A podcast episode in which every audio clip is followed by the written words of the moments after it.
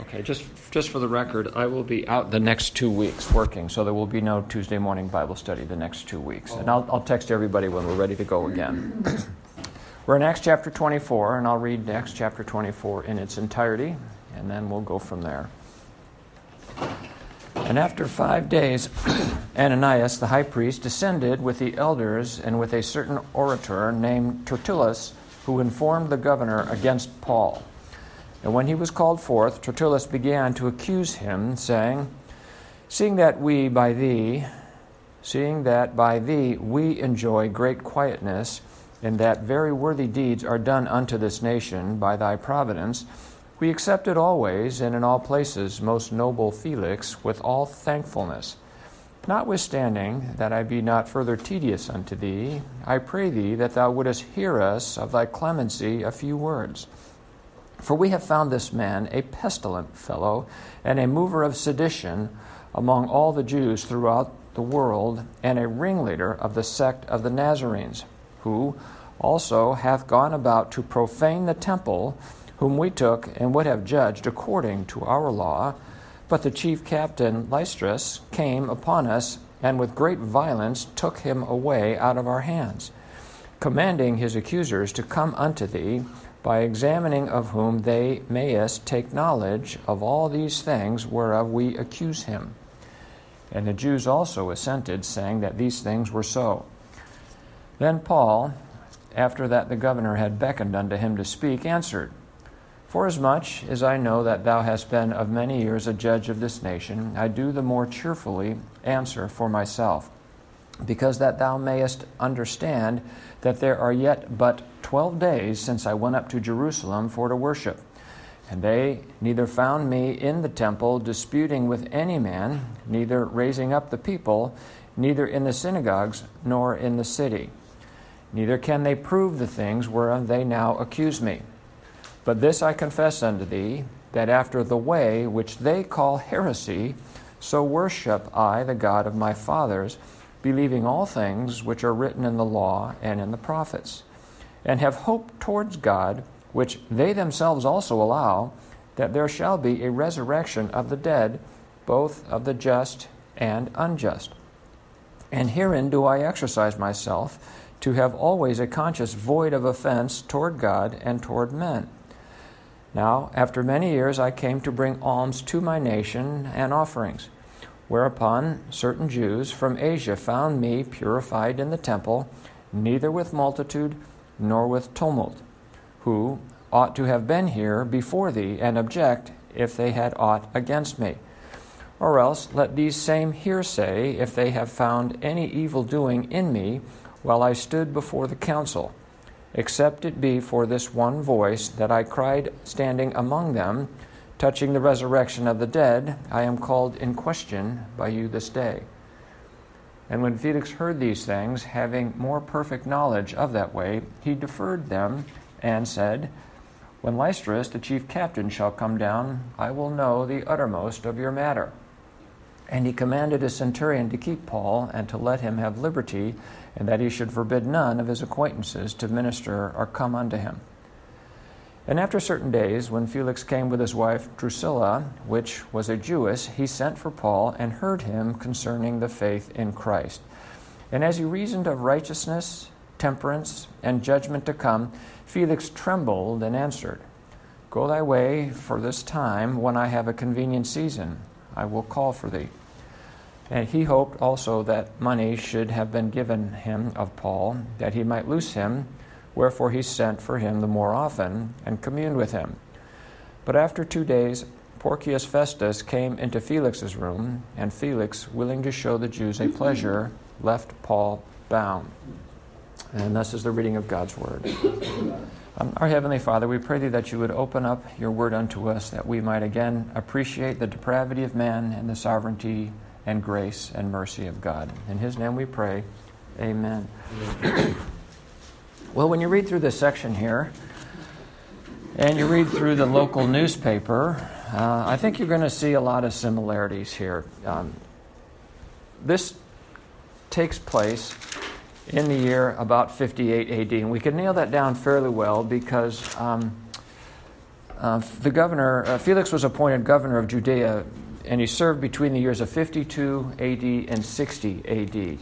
And you can see that here in verses 24 through 27 that he keeps Paul for a period of two years and then he's removed from office. So he was removed from office in 60 AD, so that you know we're, with this trial here, and as 24 begins, takes place in about 58 AD, which, according to the clock, as we say, they've got 12 years to get things straightened out before God's going to destroy them by the hands of the Romans, um, which they're not going to do. Um, so, in big picture here, I want us to appreciate that Paul is in the midst of a bunch of corruptible people. That's the nature of man. These guys are corrupt, and they are no different whatsoever than what we see in Sacramento or Washington, D.C. Um, Felix has been married three times. Drusilla, his wife here, uh, it's his third wife, and uh, he convinced her to marry him. She was married to another man, and then who circumcised himself so that she would marry him. And then he took her from that uh, husband, and so he married. She married him. So it's his third wife. Drusilla is a sister to King Agrippa II, who's going to show up in in chapter 25. Um, also, sister to Bernice, which is King Agrippa's sister in Acts chapter 25. Um, King Agrippa II is living with his sister, and they're having an incestuous relationship. So these houses, yes, these houses are really messed up. These people are very corruptible, and they are very much in the flesh, and they live according to whatever their fleshy lusts are. Um, you can see here that he desires to take a uh, bribe from Paul. Um, his rule, Felix's rule, was known for being um, cruel and he desired to please people. And so you can just picture him as our typical political glad-hander that we have in office today. And while we would look at um, our certain governor and talk about, I think we might have mentioned Sunday that he's possibly having an affair, but he'd had another affair and then married another woman. And so you see that take place just as it does in the Bible. You got the same stories going on in our political leadership today. And in the book of Daniel, uh, it says there that God uh, puts whomever he will in rule, and he places the basest of men in office. And you, we see that here in the Bible, and we see that uh, happening in our world um, today. Uh, Bernice, um, King Agrippa's sister, with whom he's having an incestuous relationship, later has um, becomes mistress to uh, Vespasian, who becomes emperor, and his son um, Titus, who also becomes um, emperor. So these are well placed people within the political um, arena. Felix would get himself in trouble not infrequently and would rely upon the uh, political influence of his brother to get him acquitted, which he did. And so eventually, here he's removed from office in 60 AD, and uh, through his brother's influence, he's, he's acquitted. That's not unlike we see again in our political establishment today, where these political people get themselves into trouble. It'll break out in the papers very briefly, and nothing ever seems to happen. They never seem to suffer the consequences of their action, where you think they would end up in jail. Um, but they don't. So nothing has changed under the sun, as it says in Ecclesiastes. You know, those things that were are the things that are happening now, and what's happening now is are the things that are going to happen again. so I want to set this before us here that Paul is really moving in a, in a very uh, corrupt political environment, which is very much uh, the way we live today. Now, he is a shining light in the midst of all these people, as indeed every Christian um, should be. When you consider the letter that um, Claudius Lysistrus wrote to the governor Felix, his description of what took place on the Temple Mount there um, it's mostly true, but it's not entirely true. You know, the scripture says that each man, every one, will declare his own goodness. That's uh, Proverbs chapter 20, verse 6. Most men will proclaim every one his own goodness. But a faithful man, who can find? Well, only Christ is faithful, and we are faithful so much as Christ works in us. And so I certainly appreciate that uh, when Claudius Lysistrus writes the letter to the governor Felix, that he would uh, paint things in a light that would make him appear that he handled everything very well. Um, and he did, a, he did a good job, to be honest with you, but he doesn't give things quite in the order that they happen. He did not understand that Paul was a Roman immediately. He was fixing to scourge him. No mention about that. Just that, hey, I knew he was a Roman. I went down there and I took care of him and I, I, I made sure that, that he was safe.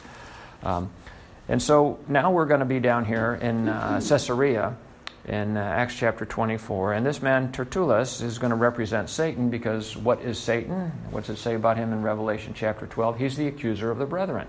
And that's what Tertullus is going to do. He's an, he's an orator, he's a professional orator, he's a professional accuser, if you will, and he's going to um, accuse Paul before uh, the Roman uh, governor. Now, keep in mind here that the people that have come down from Caesarea are guilty of conspiracy to murder Paul. So he's surrounded by these people that, are, that have been trying to kill him, and they've been trying to kill him uh, without cause. And so this orator starts out, and he obviously, um, as you can read from his uh, speech here, the first thing he does is he flatters. And um, what's grievous about his flattery there is that he says that they owe their um, the um, providence the things that they've enjoyed as a nation. In verse two, there, he says, "They're seeing that by thee, by the hand of Felix, we enjoy great quietness, and that very worthy deeds are done unto this nation by thy providence." Well, there's some truth in that. According to the commentators, he did help establish law and order in the country, but he was a, he was a, a corrupt individual, Felix was. But of a truth, everyone, uh, Christian, certainly would appreciate that if we enjoy peace in this nation, it's by the providence of God. Any prosperity that we might have would be due the hand of God. And so we would thank God for the things that we have and the prosperity and peace that we have, and most certainly not a particular individual. Now, God can work through people um, towards those ends, and He indeed does. But you definitely need to thank God and appreciate that these things come from Him and not from men. Um, the Lord says that um, when a man's ways please the Lord, um, he is at peace. He's at peace with, with his neighbors if his man if his ways please um, the Lord. So if, if we have peace with our neighbors, it's because God is pleased with us. And um, he's obviously not pleased with this country because ever since I can remember, this country has been at war with one group of people or another. Um, so they, as a leader, as a group, are attributing their um, the providence and the peace and the quietness that they have to a man and not to God. And so in verse 3 it says, We accept it always and in all places, most noble Felix, with all thankfulness. Not to God, but, but to you. And so in verse 4 here, again, a little bit more flattery, he's going to um, say that they expect um, to receive from Felix, you know, gentleness and fairness in the proceedings that are going to follow, which is contrary to the way that um, Felix operates, obviously, otherwise he wouldn't be seeking a um, bribe to release Paul. So it's all, it's all entangled with lies and, and just gracious words, and they're going to present themselves as though they are very uh, reasonably minded um, in the uh, charges that they uh, lay against Paul, um, which they do. Um, in verse uh, 5, they're going to drop some charges here. They're going to say he's a pestilent um, fellow and a mover of sedition, but they don't really explain what sedition he's promoting. Is that sedition against Roman? Is that sedition against national Israel? They don't say anything. They just say that he's doing it uh, all throughout the world. Um, um, and that's a rather broad statement. And that he's a ringleader of the sect of the Nazarenes. Now, that's true. He is. And so we'll talk about that in just a minute. And they claim that he has profaned the temple. Um, but before we get into this and we look at some of these, I want us to turn to Deuteronomy chapter 19 because there's something that we should appreciate that's in the Mosaic Law. Deuteronomy chapter 19. Deuteronomy chapter 19. It would be nice if we had this law um, in our books, and I think it would change a lot of court proceedings. Uh, Deuteronomy chapter 19. We're going to read verses 15 through 21. In Deuteronomy 19, verses 15 through 21, it says, One witness shall not rise up against a man for any iniquity or for any sign in any sin that he sinneth at the mouth of two or three witnesses, or at the mouth of three witnesses, at the mouth of two witnesses, or at the mouth of three witnesses, shall the matter be established. So they're already telling us right here that no man can come in, any one particular person. It's not just going to be my word against your word. It requires more than one witness to testify against somebody. And that's why when the Lord was being um, uh, falsely charged, they had to find two witnesses against him, and so they would bring in one or two, you know, individuals, and they couldn't get their witness to agree with one another. And then finally, they found some guys, they, you know, where their witnesses were to agree, and they go, okay, now we got two. Um, in verse 16, if a false witness rise up against any man to testify against him, that which is wrong, then both the men between whom the controversy is shall stand before the Lord, before the priests and the judges, which shall be in that day. So, we're going to get into this when we move into John chapter um, 8.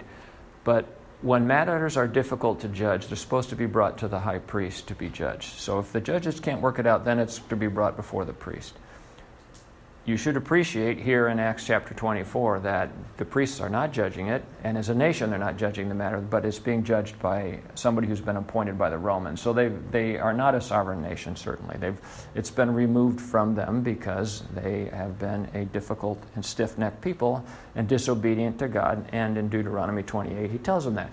If you reject me, then you'll suffer the consequences of it. In verse 18 here it says, And the judges shall make diligent inquisition, and behold, if the witness be a false witness and have testified falsely against his brother, then shall ye do unto him as he had thought to have done unto his brother, and so shall the evil be put away from among you. And those which remain shall hear and fear, and shall henceforth commit no more any such evil among you. And thine eye shall not pity, but life shall go for life, eye for eye, tooth for tooth, hand for hand, foot for foot. Now, in our society, we have, seem to have people lying in court all the time.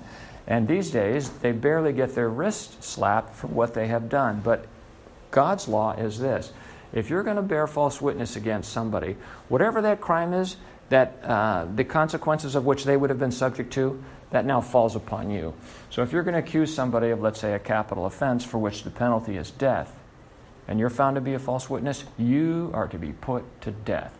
So uh, it's um, quite um, important that you don't lie in court because if you do lie in court, you will suffer the consequences of what you have accused the other individual of. And so, hope you can appreciate, we can go back to Acts 24, that when people were uh, falsely accusing Christ of a capital punishment, every single one of those people are guilty of, of death and, and shall be put to death. So, again, these people here are coming down, they're bearing false witness against Paul.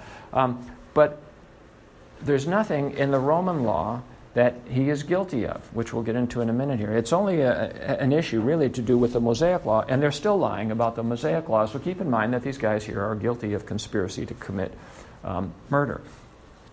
So the fact that he's a ringleader of the sect of the Nazarenes is something that we need to pay attention to here, because that's the same word if you'll keep your finger there on verse 5, go look up in verse 14. The word that's translated heresy up there is also uh, the same word as the word sect. sect.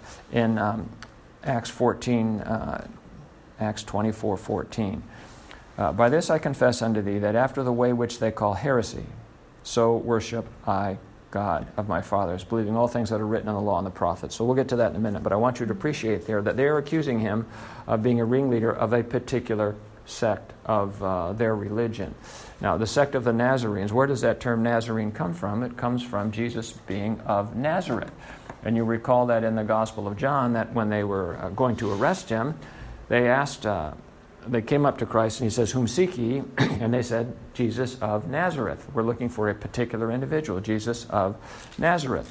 Now, over in Acts chapter 22, when the Lord appears uh, to Paul on the road to Damascus, Paul is reiterating here in verse 8 of Acts 22 Jesus identifies himself, I am Jesus of Nazareth, whom thou persecutest. Again, a particular individual. And so, Paul, being a ringleader of the excuse me, sect of the Nazarenes, is indicative that what is he doing? He's preaching the gospel. He's preaching Christ. Christ is the um, consummation of the gospel. He himself is the gospel. So, by going forth and preaching um, Christ, preaching Jesus of Nazareth, he is a ringleader of the sect of the Nazarenes. Now, verse 6 here, who hath also gone about to profane the temple, whom we took and would have judged according to our law. Now, that is patently false. They would not have judged him according to the law, they would have judged him contrary to the law, because that you'll recall that that particular trial started out with them smiting Paul on the face contrary to the law. He says, Judge me according to the law, and then smitest thou me contrary to the law. So that is patently false. They're not going to judge him according to the law, but rather contrary uh, to the law. He was not in the temple to profane it, and Paul addresses that when he says, Hey, I, I came bearing alms to my country and offerings. Well, offerings in the temple. They actually found him purified in the temple. He was in obeyance and conformity with the Mosaic law. So that charge doesn't uh, merit any consideration at, at all. Now, in verse 7 here, they're going to embellish things a little bit here, and they're not going to explain why maybe the captain with great violence took them out of their hands. Verse 7 it says, But the chief captain, Lysistrus, came upon us and with great violence took them away out of our hands. Well, why did he do that? Well, because they were going to tear him apart. Um, but they're making it sound as though that the uh, Romans have done something, meddling into their affair, that they should not have um, done so. And in verse 8, uh, Claudius Lysistrus did in fact do this, commanding his accusers to come before thee, come down to Caesarea, by examining uh, of whom they of whom thyself mayest take knowledge of all these things whereof we accuse him. And then you have your uh, peanut gallery there up in verse 9. And the Jews also assented, saying that these things were so. Yeah, I can just see them all up there nodding their heads. Oh, yeah, yeah, all that happened. Yeah, you bet, that happened.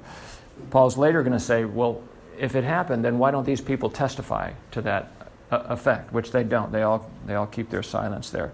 Now, in verse 10, we can appreciate that Paul acknowledges Felix as judge because he, in fact, is the judge. And as I said, he's not being judged by the high priest, which he should have been judged by had they been a sovereign nation obedient to God. He should have been judged by the judges in the city gates. That's what the book of Deuteronomy says they should do, is that matters start to be judged by the elders of a city in the city gates.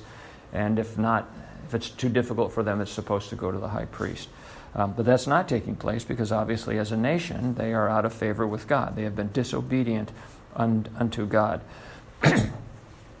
now, he's acknowledging that he has been many years a judge of their nation. He says, I do the more cheerfully answer for myself. That's in verse 10.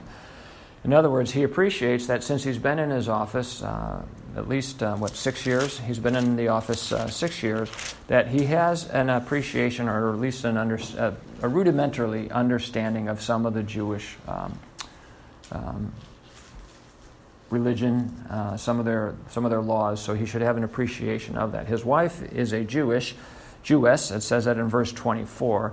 And so uh, she should have um, shared with him certain things that are consistent and unique to um, Jewish way of life and Jewish law. So he says, I, I, can appreciate that you might understand these things, and because I think you understand these things, I the more cheerfully answer for myself. Um, in verse 11, he sets the timeline before him. He says, Because that thou mayest understand that there are yet but 12 days since I went up to Jerusalem for to worship. That can be easily proven. I went up there 12 days ago. You know, I went before James. That can be proven. I then went through this process of purification. That can be proven. That's a seven day process you know, and then um, I was arrested and, you know, and, and, taken up into the castle and then spent a night there and then came down here and I've been here for a period of time. So all of his time can be accounted for and can be, can be proven. Certainly no time for him to have done all of the things that they have accused him of.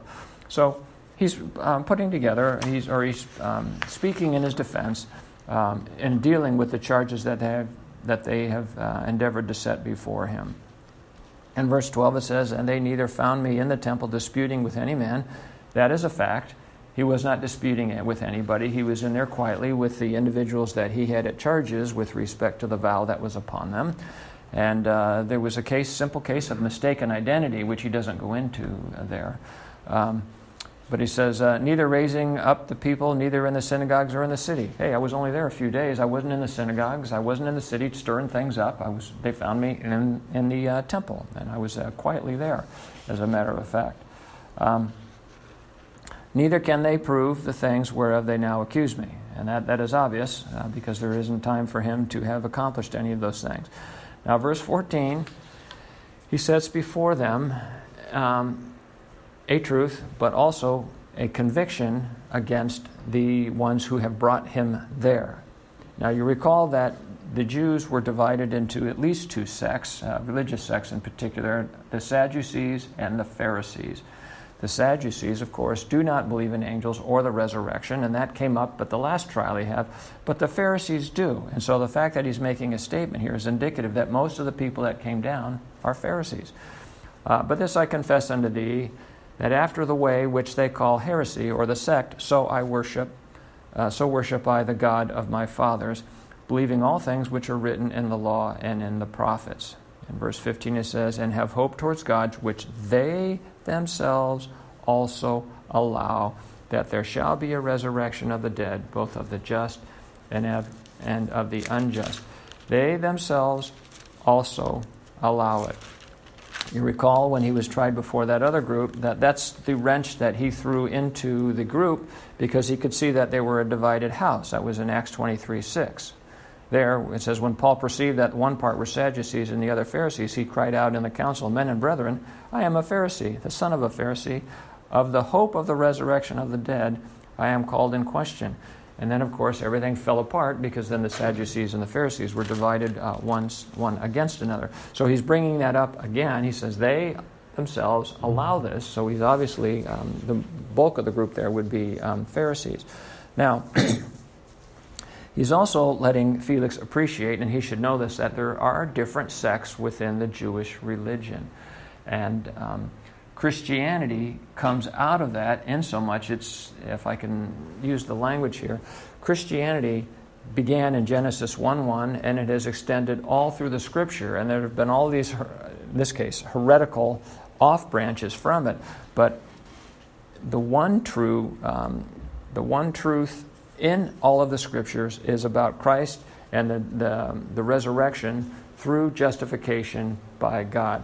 And so, by telling him that there are these different sects within the, the uh, Jewish religion, and this is another one like that, then um, Felix is going to uh, think that, well, there's no problem with that. This is certainly nothing that isn't at variance with even the Jewish religion, I'll put that word in quotes, and certainly not a problem with the Romans uh, because they allowed people whom they had conquered to worship their own gods.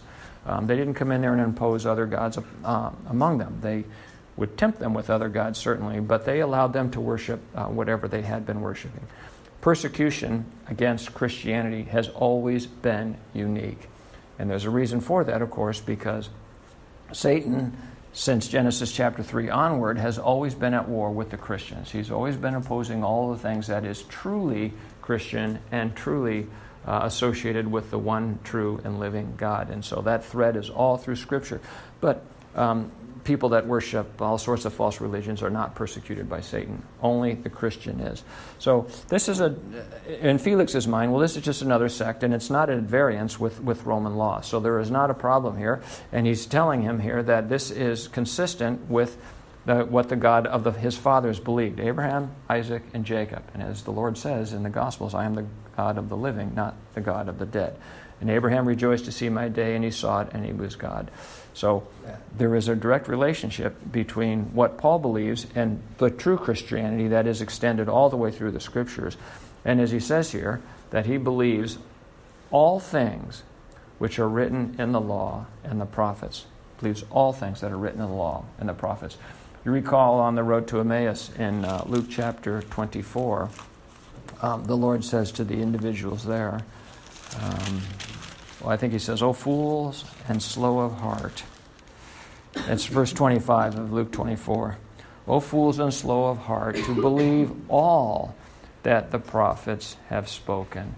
Everything in the scripture testifies of Christ. All the prophets were speaking of Christ. All of the law testifies of Christ. So everything in the Bible speaks of Christ. And the Lord says that himself in John 5. Um, 39, I believe it is, that um, search the scripture, for in them you think ye have eternal life, and they are they which testify of me. Everything in the scripture testifies and teaches about Christ.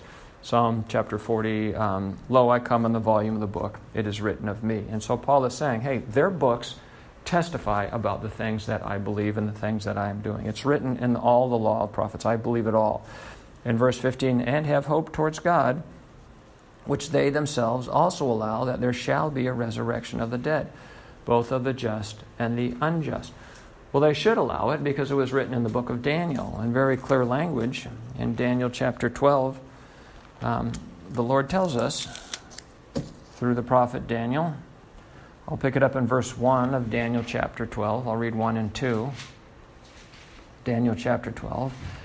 And at that time shall Michael stand up, the great prince which standeth for the children of thy people, and there shall be a time of trouble such as never was since there was a nation, even to that same time. And at that time thy people shall be delivered. Here's the qualifying statement every one that is found written in the book. That would be the book of life. There's always a qualifying statement. And many of them that sleep in the dust of the earth shall wake, some to everlasting life, and some to shame and everlasting contempt.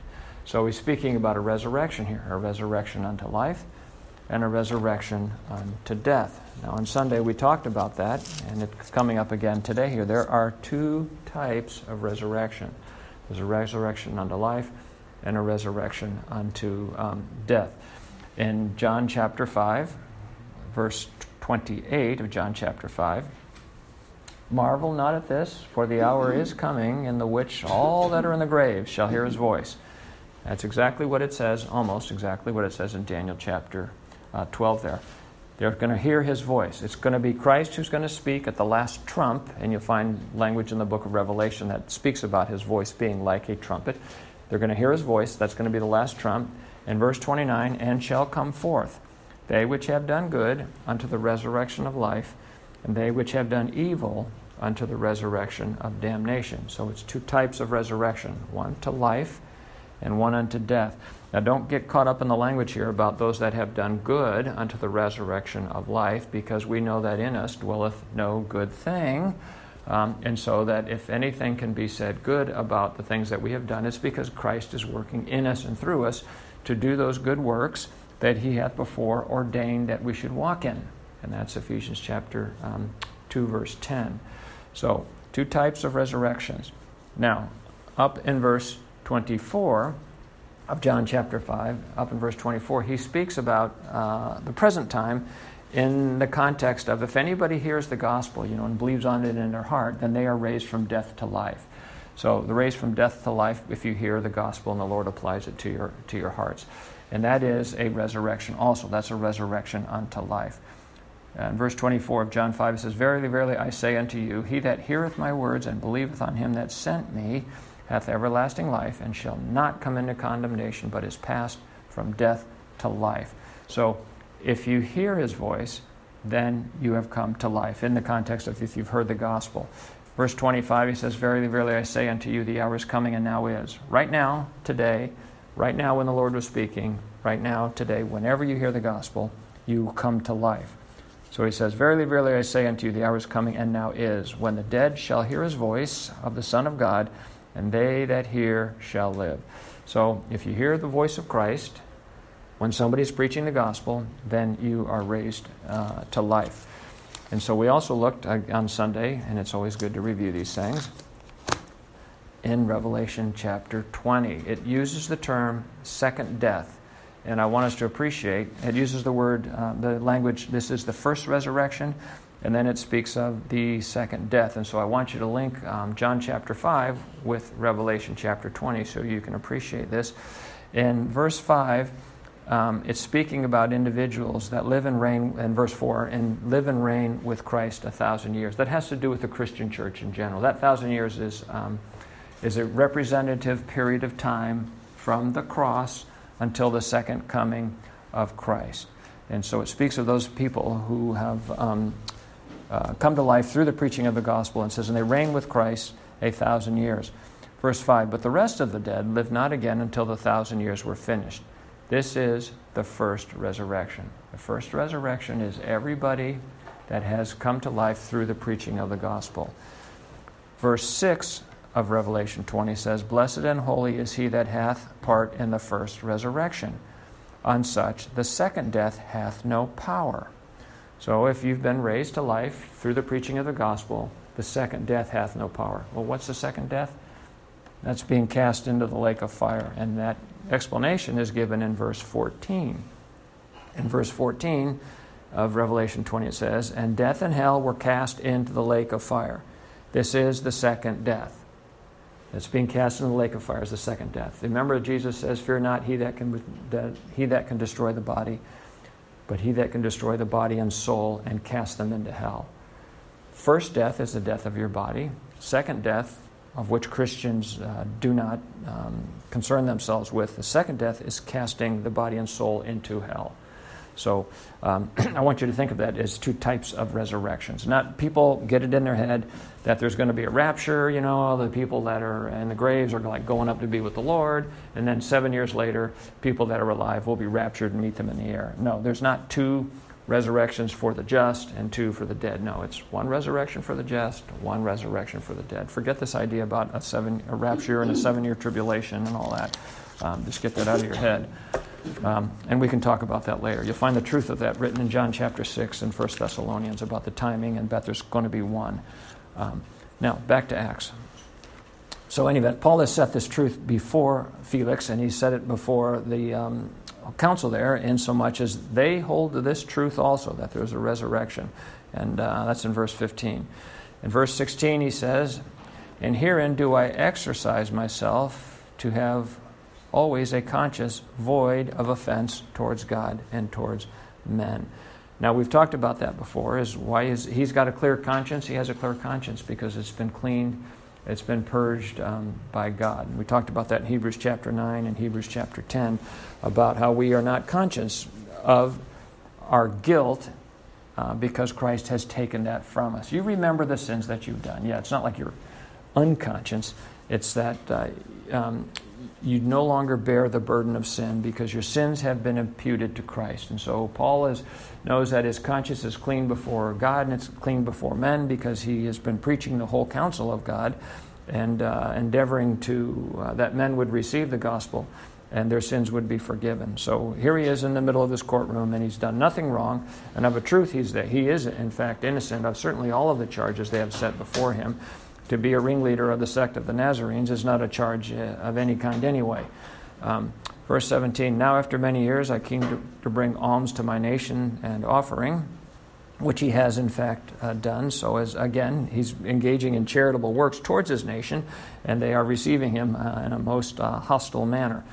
Uh, verse 18 Whereupon certain Jews from Asia found me purified in the temple, neither with multitude nor with tumult.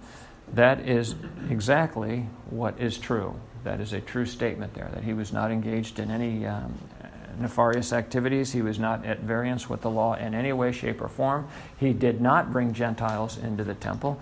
And having been purified according to their law, he did not profane the temple in, in any way. He was obedient, as all Christians indeed um, should be, to those things that are glorifying to God.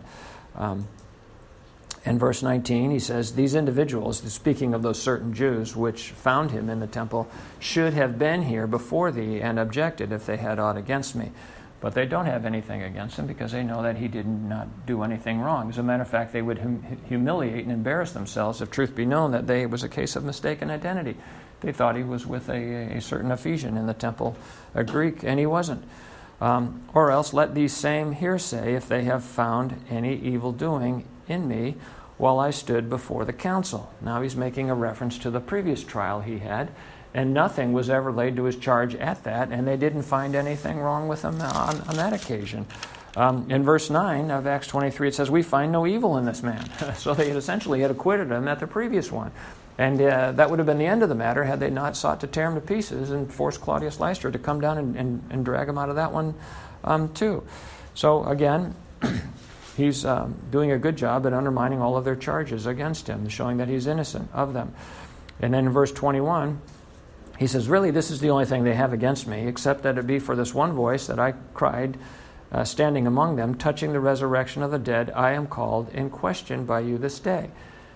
Now, he's already, what he's doing is he's pointing out their hypocrisy. That's why I'm here, is because of my position on the resurrection. And he's already set up there in verse 15, which they themselves allow. So they have, no, they have nothing to charge him with that's at variance with uh, Jewish law or Roman law. There is nothing that they can lay against um, his charge. And the Lord says that. Who can lay anything to the charge of God's elect? It is Christ that justifieth. Verse 22 And when Felix heard these things, having more perfect knowledge of that way, he deferred them and said, When Lysistrus the chief captain shall come down, I will know the uttermost of your matter. Now, that's one of those nice political statements. He really should have acquitted him. Like, well, there's, he's committed no crimes here. He should have let him go. But he's a, he, like many people, he has a fear of man. And so, undoubtedly, he's afraid of the, uh, that he might enrage the Jews if he lets him go. So he defers and he says, Well, you know, we're going to just take this one step further. We need to hear a little bit more about it. And we see people do that all the time these days. Um, people render judgment not based on what is right in front of them, but what people will think of them when they render judgment. And so he's, uh, he defers. Now, Claudius Lystra never comes down. So he, it was just pacifying the Jews that he continued to hold him there. Now we can appreciate in verse 23 that he commands a centurion to keep Paul and let him have liberty, and that he should forbid none of his acquaintances to minister uh, to him.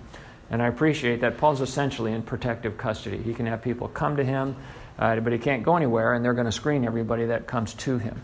So even though um, um, Felix here is doing what he's doing, he's really um, helping Paul in the sense that he's keeping him um, protected. Now, Christ told Paul that he was going to go to Rome. And this is a wonderful example of where Christians need to be patient and wait on the Lord. He's going to sit here for two years before uh, things advance uh, towards, towards Rome.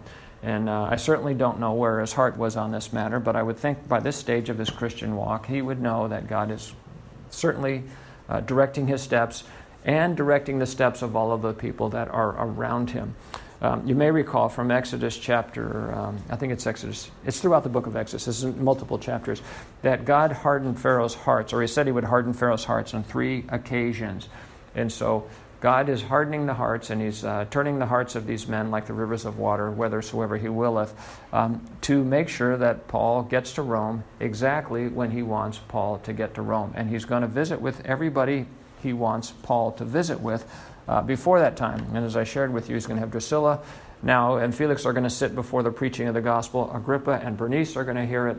Um, so God is going to make sure that the gospel goes to everywhere He wants it to go. And these individuals, whom I mentioned earlier, are political um, players, well placed within the uh, the Roman structure, that they are going to hear the um, the gospel. Um, so this is a lesson to us. We all need to be patient and and wait on the Lord to uh, work things out on our behalf um, for uh, our benefit and for the um, that the gospel would prosper as the Lord wants it to. Now, verse 24 here says that after certain days, when Felix came with his wife Drusilla, which was a Jewess, Jewess, he sent for Paul and heard him concerning the faith in Christ. Now, you'll notice that Paul really didn't preach the gospel in verse 20, in chapter, uh, earlier in chapter 24. Um, but he's going to preach it now. And so uh, God has directed these individuals to come and sit before the preaching of the gospel. But what's grievous, and this is something that, that we need to appreciate, is God will open opportunities, windows of opportunity, and then He'll close them. He'll open it, He'll bring in uh, an individual to preach the gospel to somebody. They don't receive it, He removes that individual, sends them somewhere else, and the, that opportunity has come and gone for them. So, I'd mentioned to you how corrupt Felix was. Well, his wife is every bit as corrupt as, as he is. And what's there's a couple of things that are really sad here uh, to note, and it's indicative of where men's consciences can be. The Bible speaks about having your conscience seared. Well, that would appear to be the case with his wife Drusilla. Felix being corrupt, and they are living a, a debaucherous and licentious lifestyle. As I mentioned, these people are swapping wives around. The, um, you know, the women are engaged in these things uh, too as they move from man to man. To man. Um, Felix is uh, corruptible and corrupted, and he's cruel and uh, Paul is going to preach the gospel to him and preach against those things, very much like John the Baptist did. And so we should appreciate his courage in doing so because how did it end up for John? Well, he was beheaded. Um, but Christians always have to speak the, the, uh, the truth. You know, in meekness and fear, you were gracious about it. I'm sure he wasn't wagging his finger at him, but he was preaching the, the truth. So in verse 25, it says here, speaking of Paul, that he reasoned of righteousness. That would be the righteousness of God. That's the standard by which all men are held. People think, seem to think that they're, as I read mentioned earlier, that each man, everyone will declare his own goodness. People think, seem to think that there's something good in them. Most people do, and when you attack their self righteousness, of course, they um, be, can become quite hostile to you. But people, everyone must understand that you are compared with the righteousness of Christ. Only um, perfect holiness as it's found in God is acceptable uh, before God. And that helps us to appreciate 2 Corinthians 5.21 about just as our sin was imputed to Christ, the righteousness of God was imputed to the Christian. You can't get more righteous than God, obviously. But anything short of that um, is you're subject to eternal damnation. So as I said before, you know, if you if you think that your works plus what Christ did on your behalf is going to uh, merit you any favor, it won't, because any any trust you place in yourself is indicative that it's trust that in faith that you don't have in Christ, um, and God won't stand for it. Uh, I've shared with us this with us before, but God will judge sin everywhere He finds it, including if He finds it in Himself, which He found in His Son. He found sin in him because he imputed our sin to him, and he judged his son. If he judged his son, do you think he's going to let anybody else off the hook? Well, the answer is no. Of course not. It wouldn't make any sense at all. So in verse 25, he reasoned uh, of righteousness and temperance and judgment to come. And he obviously pricked Felix in his heart. It says, Felix trembled and answered, Go thy way for this time. When I shall have a convenient season, I will call for thee. So you think to yourself, oh, well, he made some inroads there. This, you know, maybe he'll come in and he's going to want to hear it again. How many times have we been in that place when we think somebody is hearing what we're saying? We think they're hearing the gospel. We think they're being uh, solicitous towards us, and so we continue to spend time with them. Um, but they're not hearing it at all. They're not hearing it all. There's something of you that they want, and that's the case here. So while he might have trembled, um, it left his heart because the Lord didn't impress the truth upon his heart. God has to apply these truths to our heart, and God obviously did not apply the truth to his heart. Sadly, his wife didn't tremble. She didn't hear what um, the Lord said through the Apostle Paul, and that's probably because her conscience was seared. She, being a Jewess, would know what the laws are. She's committing adultery in, the, in her marriage here and it's obviously of no concern to her. So she's already got her heart hardened, and so she wasn't interested in anything that um, the Apostle Paul had to say. Now, again, we see that in verse 26 here that the reason um, Felix sent for him was so that he could uh, be offered money. So he thought that if we just keep dragging this thing out here, you know, if Paul doesn't offer me money, maybe some of the people that come and see Paul uh, will offer me uh, money here. So it says he hoped that also that money should be given him of Paul, that he might loose him, wherefore he sent for him the more often and communed with him.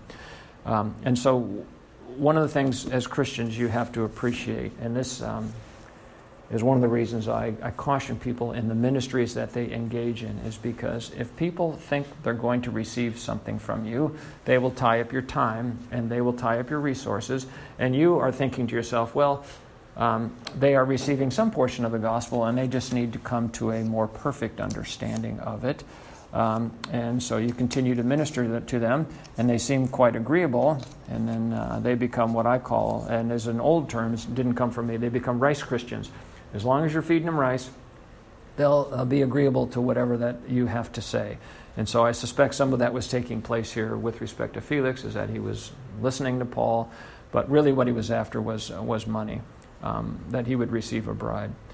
Verse 27, and you can see that nothing, uh, none of the truth uh, landed on this man's heart because after two years, uh, Porcius Festus came into Felix's room. Felix was removed from office because the Jews then laid charges against him, having flattered him earlier in, in chapter 24. They then, they then laid charges against him, and he was taken off and tried, and his influential brother got him acquitted from it. Um, but what does he do? Willing to show the Jews a pleasure, he now binds Paul. Paul had not been bound up to this point, but just kept in uh, protective custody. He'd been at liberty to receive people, but now he's actually going to put him in chains, and he's doing so to please the Jews um, who have laid a charge against him. And uh, it says here that willing to show the Jews a pre- pleasure, he left Paul uh, bound.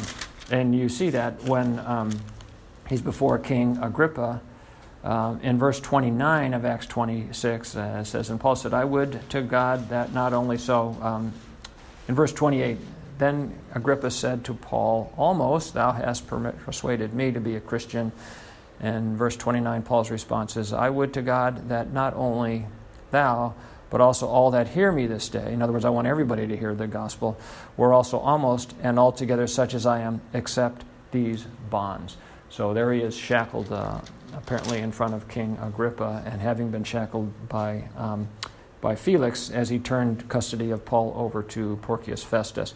And that uh, would help us, I think, appreciate again the antagonism that the Jews had towards Paul, that he's been kept there for two years, and now he's in chains, and he's going to go to the next um, phase of his trial as, he, as the Lord preserves him and um, slowly takes him uh, to Rome.